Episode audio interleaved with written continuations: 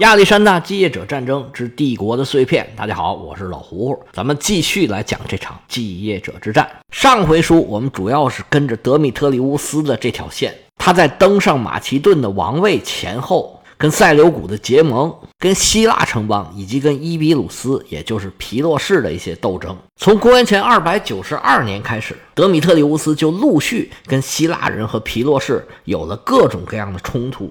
到了三年之后，公元前二百八十九年，德米特里乌斯是身染重病。皮洛士一看，这大好良机，咱不能错过呀。你去年跑到我伊比鲁斯来烧杀抢掠，今年呢，我来报仇来了。正像广东人讲的，趁你病罗你命。皮洛士率领着军队一路向东，朝着埃德萨行进，沿路收编了不少反对德米特里乌斯的马其顿人，因为马其顿也不是铁板一块。这些继业者都是马其顿人，就算像利西马克斯、欧迈尼斯这样的希腊人，他实际秉承的也是马其顿输出的这些权利。这边皮洛士还在路上走着呢，那边德米特里乌斯早已经病好了，虽然还有点元气不是很足，但是已经能够自由行动、上马指挥作战，这是没问题了。他立即征召士兵，准备抵抗。皮洛士的根据地还是太小了，伊比鲁斯是弹丸小国，德米特里乌斯轻易的就把他的队伍给赶走了。德米特里乌斯一方面是大病初愈，另一方面实际上他一直在盯着亚洲，他这几年都在欧洲忙活着。亚洲的势力范围啊，都被利西马克斯和他的那位老女婿塞琉古抢的差不多了。他要是再不动手，回亚洲可能就回不去了。他跟皮洛士签了一个协议，稳住了西部的边境，全力以赴备战亚洲的战事。德米特里乌斯备战亚洲需要大量的船只，他一方面紧锣密鼓地建造新的，同时。到处搜罗原来的这些海军力量，希腊的各大港口都已经动员起来了。他还在色雷斯的海岸特意建了一座以自己的名字命名的港口，就叫德密特里阿斯，准备来年从这儿出发攻击亚洲的对手。他如此大规模的备战，这是不可能守住这个秘密的。最害怕的肯定是他的邻居，他西边的邻居皮罗士刚刚跟他签了一纸协约，而东边这个邻居利西马克斯。在小亚细亚蚕食了很多原来安提柯的领地，他就是德米特里乌斯的头号目标。所以利西马克斯非常的害怕，他对自己的实力很有自知之明，很清楚自己是一对一打不过德米特里乌斯的，他就开始疯狂的联络盟友。德米特里乌斯如果进攻亚洲，那势必就会影响到塞琉古的利益。咱们上回已经讲了，塞琉古已经占了奇里乞亚这个地方呢，正是德米特里乌斯打下来的。随后塞琉古从他手里面抢回来的。德米特里乌斯如果来到了亚洲，他必然也会觊觎他这块土地。塞琉古出于自己的安全考虑，就同意了利西马克斯的联盟请求。而托勒密呢，因为在海上。跟德米特里乌斯交锋已久，俩人啊，其实早就已经打起来了。所以利西马克斯一拉，他就过来了。这个时候，皮洛士的态度就至关重要了。皮洛士离马其顿很近，如果有他在后头骚扰，德米特里乌斯出兵啊，就肯定没有这么痛快。但是皮洛士是刚刚跟德米特里乌斯签了协议，这墨迹未干就马上撕毁协议，似乎不是很地道。但是利西马克斯是反复派出使者。务必要把皮洛士拉到身边来。这使者呀，晓之以情，动之以理，诱之以利，对他又是恐吓，又是贩卖焦虑。说你要是不参加，德米特里乌斯回头获胜了，下一个目标你猜猜是谁？回手就得掏你的老窝。而且你知道亚洲有多富裕吗？小亚细亚那个海岸上的城邦，什么叫做以弗所？哪个叫做米利都？还有什么哈利卡纳苏斯？推罗西顿做那东西那个漂亮，商人每年在那儿，你猜猜能挣多少钱？回头德米特里乌斯把这地方全拿下了，你说你眼馋不眼馋？一番话说的皮洛士哈喇子都掉地下了，说那可不成，可不能让他占这么大的便宜。以后啊，那些地方我的我的都是我的。行，这联盟啊，我是参加定了，您请好吧。你使者得到了皮洛士的首肯。回到利西马克斯身边交令，德米特里乌斯梦想重建自己的马其顿神话，但是反对他的联盟现在虎视眈眈，已经织了一张大网，把他都已经给罩进去了。转过年来到了公元前二百八十八年，本来这一年的春天呢，是德米特里乌斯计划重返亚洲，大兵压境。结果利西马克斯是先下手为强，沿着当年的亚历山大东征的道路，反向的推回了马其顿。德米特里乌斯只好带兵迎敌，让自己的儿子安提克二世留在后方守住自己的首都佩拉。利西马克斯经过长途跋涉，好不容易到了安菲波利斯。安菲波利斯是色雷斯和马其顿边境上的一个城市。非常的富裕，就在这里，双方发生了一场大战。这场战役的结果，史书上是众说纷纭，说谁赢了的都有。不过这场战役啊，谁输谁赢已经不重要了，因为另一个方向，皮洛士开始行动了。皮洛士发现德米特里乌斯已经离开了佩拉，那没别的，我就去掏你的老窝吧。皮洛士轻车熟路，这条路他已经走顺了。没用多长时间，离佩拉就很近了。德米特里乌斯万般无奈，只好带兵回身去迎击皮洛士。但是德米特里乌斯是万万没想到，自己手下的这些士兵啊，不想跟皮洛士打仗，反而纷纷的调转枪口。投降了敌人，德米特里乌斯万般无奈，只好披了个破斗篷，戴了个破帽子，偷偷溜走。自己辛辛苦苦打下来的马其顿江山，就这么轻轻松松的拱手送人了。德米特里乌斯回兵迎战皮洛士的时候，利西马克斯是紧紧跟在后边。两支军队在马其顿最大的一条河阿克修河的沿岸会师了。于是两个国王啊就开始分赃了，把马其顿一分为二。就以这条阿克修河为界，西边的归了皮洛士，东边的归了利西马克斯。这个时候，卡山德的儿子安提帕特还活着，而他的妻子欧律狄克正是利西马克斯的女儿。利西马克斯这时候啊，就偷偷的把安提帕特给除掉了，把自己的女儿也给关起来了。德米特里乌斯乔装改扮，从自己的军队里面灰溜溜的溜出来之后啊，他还并没有绝望。他逃到了卡尔西底半岛上，卡山德建的一座城，叫做卡山德里亚。他跑这儿来找谁呢？原来他的妻子菲拉就在这儿等他呢。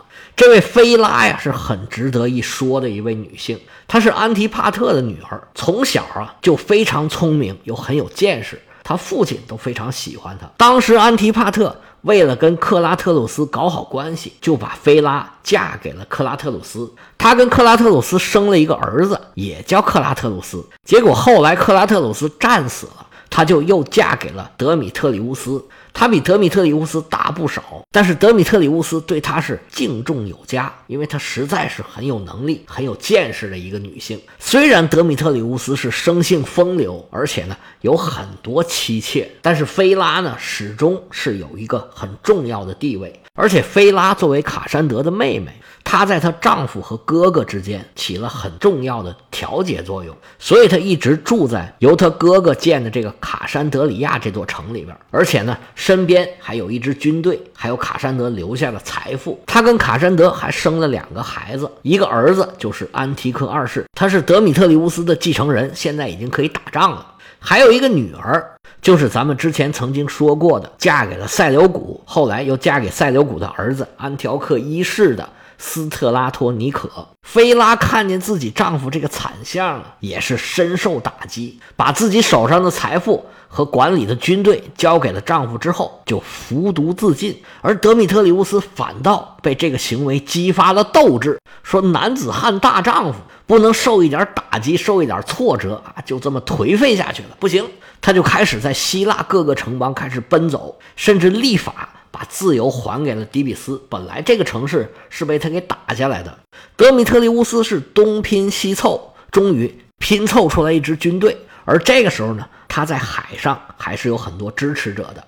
就这样。德米特里乌斯指挥着一支舰队，带着一些人马，还是来到了亚洲。他想去挑战利西马克斯，但是利西马克斯并没有理他。现在德米特里乌斯已经没有那么大的势力了。虽然他刚到亚洲的时候进行的还比较顺利，拿下了一些城邦，但是南边有塞琉古，北边有利西马克斯的儿子，德米特里乌斯一时也很难发展的很大。利西马克斯的儿子还真是值得一说。咱们以前讲过，到了这个阶段呢，他们这些继业者最重要的就是有没有继承人，还有这个继承人能不能顺利的继承他的权利，随后就是能不能把这个权利发扬光大。而利西马克斯呢，就有这么一个好儿子。他这个儿子继承了他父亲的名字，叫阿加托克利斯。他继承了父亲的基因，长得是又高又壮，还能打。经过年轻的时候啊，跟北方蛮族的战争，这个时候已经成长成了一个很优秀的、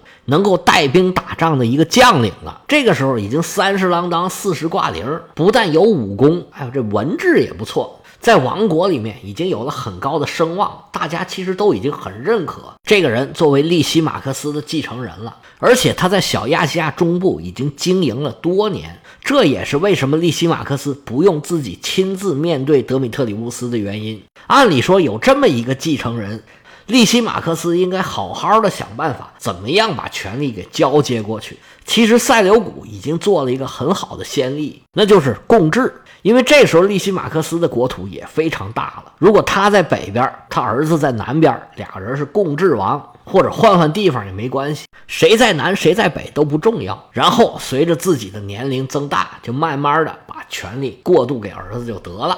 但是可能利西马克斯习惯了大权独揽。或者是儿子有点太过功高震主了，利希马克思可能也是年纪大了，对儿子越来越猜忌。像这种情况，中国历史上其实是很多的。这个太子是很难做的，如果你太厉害了，皇帝就会觉得这个太子啊威胁到自己，我还没死呢，你就在这儿拉帮结派，因为大臣他没有办法呀。一朝天子一朝臣，对于这么多继承人，他必须得押宝。这个事儿在中国历史上最明显的就是所谓的九王夺嫡啊，雍正王朝，大家了解一下，这也是黑暗森林呐，互相猜忌，互相算计，又怕对方算计自己，这也是权力斗争里面的死结吧，确实很难办。其实利西马克斯还好说，毕竟这是自己的亲儿子。阿加托克利斯真正的敌人是另有其人，这个人就是利西马克斯的另外一个王后，是托勒密的女儿阿尔西诺伊。咱们以前曾经讲过，托勒密啊出了名的儿女多，他把自己的女儿嫁的到处都是。而在伊普苏斯之后，托勒密为了拉拢各方面的关系，他嫁出了好几个女儿。而利西马克斯的这位王后阿尔西诺伊的母亲是欧律狄克。我们说的这位欧律狄克王后，跟刚才咱们讲的这位菲拉王后都是安提帕特的女儿，是卡山德的妹妹。而托勒密更宠爱的是他带过来的一位侍女，叫贝雷尼斯。当时皮洛士在托勒密宫廷里面巴结的就是这位贝雷尼斯。因为卡山德的关系，托勒密自然还不敢对他妹妹怎么样。但是到了公元前两百九十七年，卡山德一死。贝雷尼斯立马就在斗争中占了上风。当然，这些王后斗争的就是继承权的问题。欧律狄克也为托勒密生了四个孩子，想把他拉下马也不是一件容易的事儿。经过了大概十年的斗争，到了公元前二百八十七年，欧律狄克感觉自己啊实在是斗不过了，就带着自己的孩子离开了埃及。随后，埃及的继承权就尘埃落定了。托勒密亲自为贝雷尼斯生的大儿子加冕，因为他名字也叫托勒密，史称叫托勒密二世。而欧律狄克则投靠了利西马克斯。公元前二百八十八年的时候。利西马克斯刚刚打败了德米特里乌斯，心里面正有很多想法呢。于是欧律狄克就带着儿子来到了利西马克斯的宫廷。托勒密和欧律狄克的这个儿子名叫托勒密克劳诺斯，是这段历史一个说得上的人物啊。不好意思啊，纠正一下，刚才讲错了，那个阿尔西诺伊啊，不是欧律狄克的女儿，是贝雷尼斯的女儿。克劳诺斯作为欧律狄克的长子，本来他是有机会继承王位的。但是，就是因为阿尔西诺伊的母亲贝雷尼斯，克劳诺斯和自己的母亲被赶出了宫廷，从王储变成了一个流亡者。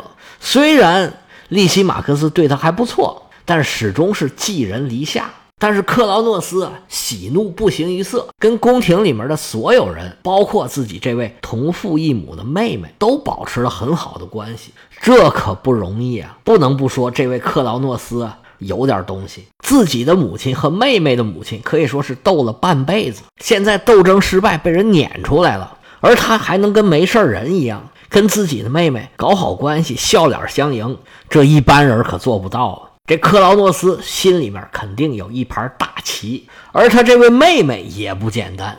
阿尔西诺伊作为贝雷尼斯的女儿，应该是从小耳濡目染，跟他妈那儿学了不少东西。她是不甘心当一个贤妻良母的，一当上王后，她就想参与国家的正事儿，跟利西马克斯提出来以后啊，你开会的时候叫上我，我上知天文下晓地理，我啥都懂。以后啊，我能给你出主意。利奇马克思说：“那哪成啊？不行，不行，不行！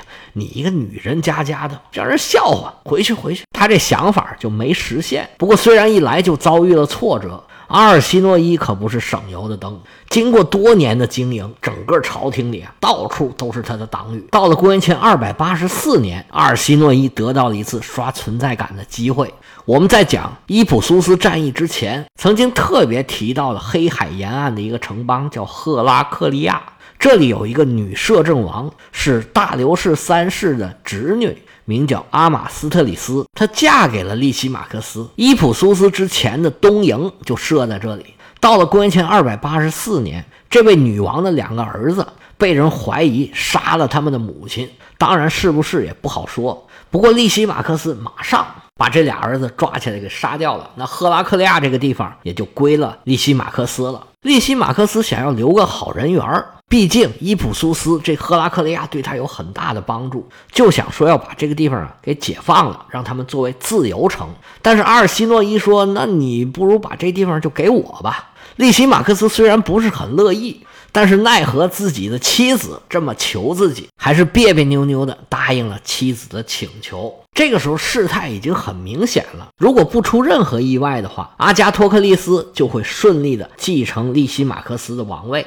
而且按照别人，那你比如说塞琉古的这种玩法，这个时候他就已经应该开始共治了。阿加托克利斯是尼西亚的儿子，尼西亚和欧律狄克，还有刚才我们讲的这位菲拉一样，都是安提帕特的女儿，是。卡山德的妹妹，这个出身当然也是非常高的，继承王位没有任何的问题。最主要的一点，是因为他当时正值壮年，而且呢，早已经通过各种各样的事情，已经证明过自己的能力了。他刚刚开始带兵打仗的时候，就在北方跟北方的那些所谓的蛮族进行了又长期又艰苦的战争，而且曾经一度被蛮族都给俘虏了。要不是运气好，可能就出不来了。利西马克斯能有今天北方疆域的安定，他这儿子无疑是功不可没的。而且到后来，在小亚细亚是开疆拓土，巩固自己的势力。后来对抗塞琉古，对抗德米特里乌斯，阿加托克利斯可以说已经得到了老百姓的认可。如果说在塞琉古或者托勒密的手下，他可能就已经是共治的王了。但是他迟迟都还没有拿到这个位置，应该不得不说，阿尔西诺伊是从中作梗，没起什么好作用。这个道理简直最简单不过了。这个继承权只有一个，你继承了，我的儿子继承什么去啊？从这个角度上来说，这阿尔西诺伊确实很厉害，把利西马克斯拿捏的死死的，而且他确实在王国里面是有一定作为的。他在很多城市的重建呢，在战略的决策。关于利西马克斯怎么进行战争，跟谁打跟谁好，先打哪儿后打哪儿，这个阿尔西诺伊啊，应该是没少出谋划策，所以他的位置也不是凭空得来的。但是阿加托克利斯这样一个大山实在是太难绕过去了，光凭他自己的力量可能不行。不过随着欧律狄克的到来，克劳诺斯。引起了阿尔西诺伊的注意，他就琢磨，要不然我跟他聊一聊这件事儿。至于阿加托克利斯的命运如何，我们下回接着说。